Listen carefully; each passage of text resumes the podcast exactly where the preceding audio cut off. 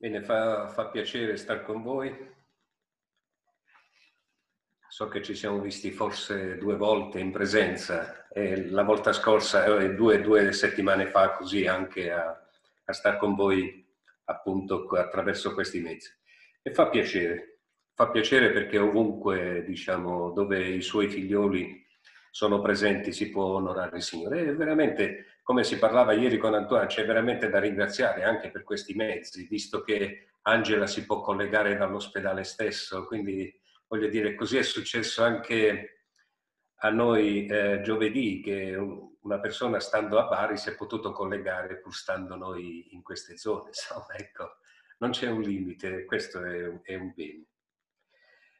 Vorrei condividere con voi, ehm, diciamo, qualcosa sul capitolo 5, 6 e 7 di Matteo, perché un giorno mi ero chiesto, volevo vedere un po' la differenza tra l'insegnamento degli scribi e dei farisei e l'insegnamento del Signore, perché lui disse, ecco, ma io vi dico. Quindi eh, bisogna, volevo sapere la, la, differenza che c'era e quindi ho voluto un po' eh, guardare questi aspetti. Però non potevo guardare questi aspetti se prima non eh, guardavo il fatto dal capitolo 5, dal versetto 1 al versetto 12. Quindi ho voluto di, di, di, iniziare da dove ha iniziato lui per poi arrivare a quello che ha detto dopo. Quindi magari possiamo eh, parlare o dare un'introduzione riguardo alle beatitudini e poi vedere magari la prima. Quindi possiamo leggere dal capitolo 5, dal versetto 1 fino al 12. Quindi poi a casa uno può appunto rivedere tutto e può me, me, me, eh, eh, meditare lui questi versi. Gesù, vedendo le folle, salì sul monte e si mise a sedere. I suoi discepoli si accostarono a lui ed egli, aperta la bocca, insegnava loro di, eh, di, dicendo, Beati i poveri in spirito perché di loro è il regno dei cieli. Beati quelli che sono afflitti perché saranno consolati. Beati i mansueti perché erediteranno la, la terra. Beati quelli che sono affamati, assetati di giustizia perché saranno saziati. Beati i misericordiosi perché a loro misericordia sarà fatta.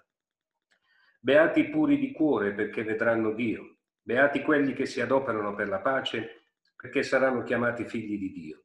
Beati perseguitati per motivi di, di, di, giustizia, perché di loro è il regno dei cieli. Beati voi quando vi insulteranno e vi perseguiteranno e mentendo diranno contro di voi ogni sorta di male per causa mia. Rallegratevi e giubilate, perché il vostro premio è grande nei cieli, poiché così hanno perseguitato i profeti che sono stati prima di voi. Quindi sono interessanti questi versi che o questi tre capitoli che il Signore ha voluto condividere, ha voluto parlare ai suoi discepoli e a tutti coloro che stavano intorno a lui. Quindi ecco, quando per esempio si guardano queste beatitudini e considerarli, sono i lineamenti del carattere che deve avere ogni credente, cioè sono delle caratteristiche essenziali di ciascuno di noi. Quindi e chi può mettere in pratica questi, queste beatitudini è solamente un credente, non possono farlo gli altri. Il Signore afferma che solo tale persona è benedetta, cioè vale a dire felice. La felicità è indubbiamente una delle grandi questioni che coinvolgono l'umanità, il mondo intero brama la felicità. Ed è tragico osservare i modi con cui le, le le persone la cercano o cercano di trovarla. La maggioranza, la maggioranza lo fa in modo che non conducono altro che alla miseria e all'infelicità. Prende scorciatoie che possono rendere felice nell'immediato, ma infine conducono al fallimento. E questo purtroppo sappiamo bene che è la, la, la natura ingannevole del peccato.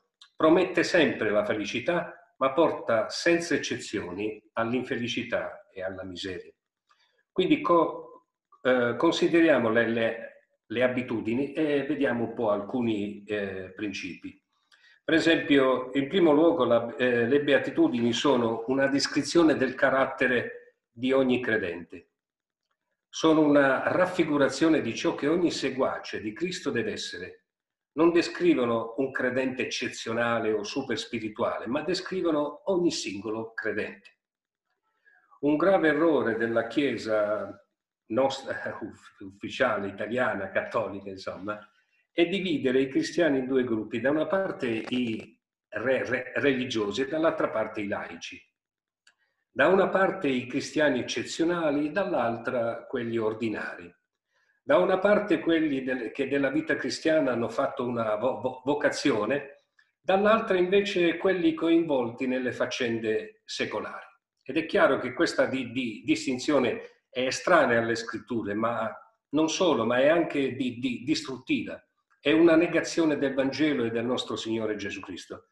La Bibbia non c'è, o nella Bibbia non c'è traccia di simili di, di distinzioni. Si distinguono gli apostoli, i profeti, i pastori, i insegnanti, i evangelisti e così via. Ma le beatitudini non ci parlano di funzioni, ma di carattere. Cioè ciò che siamo tenuti ad essere. Non c'è differenza tra un credente e un altro credente. Tutti siamo tenuti a conformarci ad un unico modello ed è quello del Signore Gesù.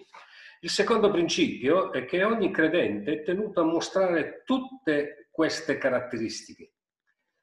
Esse non solo riguardano ogni credente, ma ogni credente è tenuto a manifestarle tutte nello stesso momento. Quindi, in altre parole, è sbagliato pensare che alcuni sono tenuti ad essere poveri in spirito, mentre altri essere afflitti, o altri ancora essere ma, mansueti e così via. Ogni credente deve avere e mostrare tutte queste qualità spirituali. Tutte le beatitudini devono essere manifestate tutte insieme e nello stesso tempo in ogni credente. Il terzo principio è che nessuna beatitudine si riferisce ad una te- tendenza appunto eh, na- na- naturale. Ognuna di esse descrive una disposizione d'animo prodotta esclusivamente dalla grazia e dall'opera dello Spirito Santo in noi. Quindi anche se certe caratteristiche na- na- naturali sembrano assomigliare alle beatitudini, ma sappiamo bene che non hanno nulla a che fare con queste qualità spirituali. Ci sono persone che sembrano essere povere in spirito o ma, ma, mansuete, ma non sono quelle eh, beatitudini che dice il Signore. Nessuno è così per nascita o perché appunto li, li, li può, eh, come dire, eh, procurarseli per sé, per conto suo, facendo delle buone opere. Le qualità spirituali che il Signore descrive sono il risultato della grazia di Dio e sono prodotte in noi dallo Spirito Santo. Quindi sono tutte possibili a tutti i credenti. Se quando esaminiamo le beatitudini, se il Signore ci darà questa possibilità, vedremo anche questo. Il quarto principio è le beatitudini indicano chiaramente la differenza che vi è tra un credente e un non credente. La differenza tra l'essere e non essere credente purtroppo è stata offuscata, offuscata. Il mondo è entrato nella Chiesa e la Chiesa è, diventata eh, mondana. La linea di demarcazione non è più distinta come era in passato. Ci sono stati periodi in cui questa distinzione era chiarissima e quelli sono stati veramente eh, dei grandi periodi della storia della Chiesa. Ciò che il mondo ama è l'esatto contrario delle beatitudini.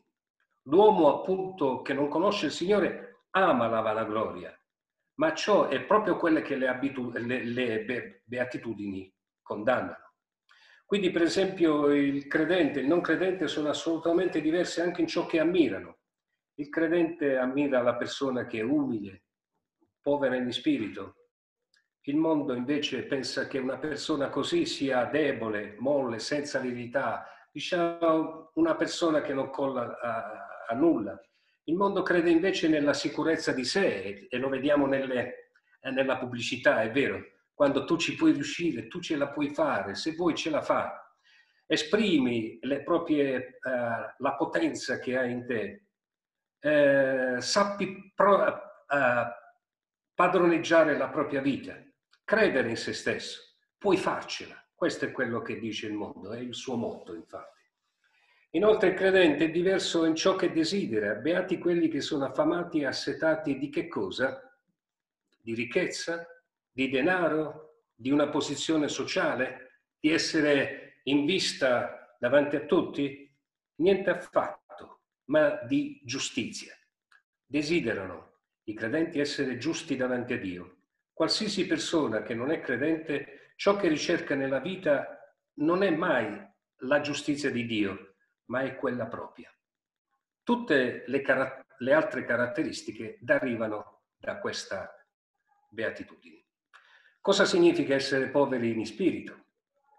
Vediamo alcune de- de- de- eh, definizioni appunto al negativo. Cosa non significa essere poveri in spirito? Essere poveri in spirito non significa essere diffidenti, né significa essere passivi, deboli o mancanti di coraggio. Prima di tutto, nessuna di queste eh, qualità eh, de- descritte nelle be- be- beatitudini, eh, non, insomma, ecco, non si nasce poveri in spirito. Molte volte si sente dire io non sono nessuno, non conto nulla, non svolgo alcuna funzione nella Chiesa e parlando così si vuole dimostrare quanto, quanto si è umili. In realtà, parlando così, non faccio altro che dimostrare il contrario. Poveri in, in spirito non significa neppure sopprimere la propria personalità. Si pensa che l'unica persona veramente così è quella che fa un grande sacrificio, alla maniera dei monaci o delle suore. Cioè voltano le, le spalle alla vita con le sue difficoltà e responsabilità per dimostrare in tale modo quando si è umili, quando si, si, si porta le, eh, la persona stessa ad essere, uh, ad essere in un modo contrita. La Bibbia ci dice che non si deve abbandonare la vita per essere poveri in spirito, ma al contrario, si tratta di qualcosa che ha a che fare con lo spirito dell'uomo. Quindi essere poveri in, in spirito non significa neanche essere umili, nel senso che in cui sono i grandi studiosi perché sanno che ciò che hanno conosciuto è niente in confronto a ciò che è ancora da conoscere, c'è ancora da conoscere. Essere poveri in spirito significa avere, non significa avere quel tipo di umiltà. Ma allora, qual è il vero significato di essere poveri in spirito? Il modo migliore è rispondere è rifarci alla scrittura, è chiaro. In Isaia 57, 15 ci dice questo. Infatti così parla colui che è l'alto, l'eccelso, che abita le, le, l'eternità e che si chiama il santo. Io dimoro nel luogo eccelso e santo, ma sto vicino a chi è oppresso e umile di spirito. Poi nel capitolo 66, versetto 2, dice così, ecco su chi io po, po, poserò lo sguardo, su colui che è umile e che ha lo spirito afflitto e trema la mia parola. Questa è l'umiltà di spirito nell'Antico Testamento. Ci sono molti esempi al riguardo. Per esempio, Giudici 6:15, Gedeone rispose al Signore che l'aveva chiamato per un grande compito e dice così, ah Signor mio, con che salverò Israele? Ecco, la mia famiglia è la più povera di Manasse e io sono il più piccolo della casa di mio padre. Egli era, veramente era convinto di quel che diceva. Non aveva pensiero di grandezza, gli sembrava incredibile che Dio aveva scelto proprio lui per compiere un'opera grande, così grande. Lo stesso spirito di umiltà era in Mosè, che si sentiva veramente indegno del compito che gli, gli veniva affidato conscio com'era della sua insufficienza, era, eh, lui aveva detto, insomma, io sono inadeguato per compiere quest'opera. E lo stesso fu per Davide, come è stato anche un po' letto, e lui disse, in fin dei conti, seconda Samuele 7,18, chi sono io, Signore Dio? E che cos'è la casa la mia casa perché tu mi abbia fatto arrivare fino a questo punto. Il favore mostratogli da Dio gli pareva impossibile, gli pareva lo sbalordiva, cioè lo metteva in condizione veramente di, di, di, di dire quanto sei grande, Signore. Isaia si comportò nello stesso, nello stesso, modo quando vide la gloria di Dio. Infatti nel capitolo 6-5 dice, guai a me, sono perduto perché io sono un uomo dalle labbra impure e abito in mezzo a un popolo dalle labbra impure. E i miei occhi hanno visto il Re, il Signore degli eserciti. Ecco cosa significa povere in spirito. Ma anche nel Nuovo Testamento vediamo questo. E l'umiltà, per esempio, certo si potrebbe prendere tanti esempi, però ne ho presi alcuni. Dall'Apostolo Pietro, eh, lui era un uomo di indole aggressiva, esuberante, sicuro di sé, e delle capacità che aveva, insomma. E si può dire un esempio dell'uomo moderno. Ma quando si rese conto chi veramente era il Signore Ge- Ge- Gesù Cristo, allora disse in Luca 5,8, Signore, allontanati da me, perché sono un peccatore. E poi osserviamo anche più tardi quando lui rende omaggio all'Apostolo Paolo. E qui ci fa capire veramente la grande umiltà non c'erano contrasti tra gli apostoli chi era migliore di un altro. E lui disse in 2 Pietro 3, 15, 16, considerate la, la, la pazienza del nostro Signore è, è, per la vostra salvezza, come anche il nostro caro fratello Paolo vi ha eh, scritto, secondo la sapienza che gli è stata data. E questo egli fa in tutte le sue lettere. Quindi lo porta su, gli dà omaggio. Quindi no, no, notiamo che Pietro non smise mai di essere un uomo forte e coraggioso.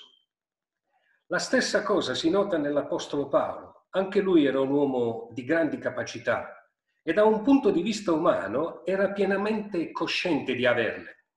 Durante tutta la, la, la sua vita dovette combattere contro la te, tentazione del, dell'orgoglio. E guardiamo un po' in Filippesi, capitolo 3, versetti da 5 a 9, ci dice un po'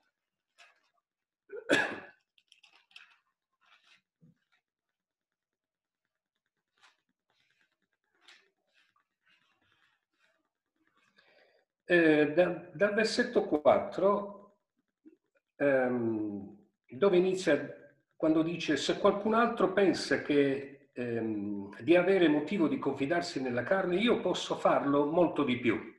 Io circonciso l'ottavo giorno della razza di Israele della tribù di Beniamino, ebreo figlio degli ebrei, quanto alla legge fariseo, quanto allo zero persecutore della Chiesa, quanto alla giustizia che è nella legge irreprensibile. Ma ciò che per me era un guadagno l'ho considerato come un danno a causa di Cristo. Anzi, a dire il vero, ritengo che ogni cosa sia un danno di fronte a, a, a, all'eccellenza della conoscenza di Cristo Gesù, mio Signore, per il quale ho rinunciato a, tu, a tutto.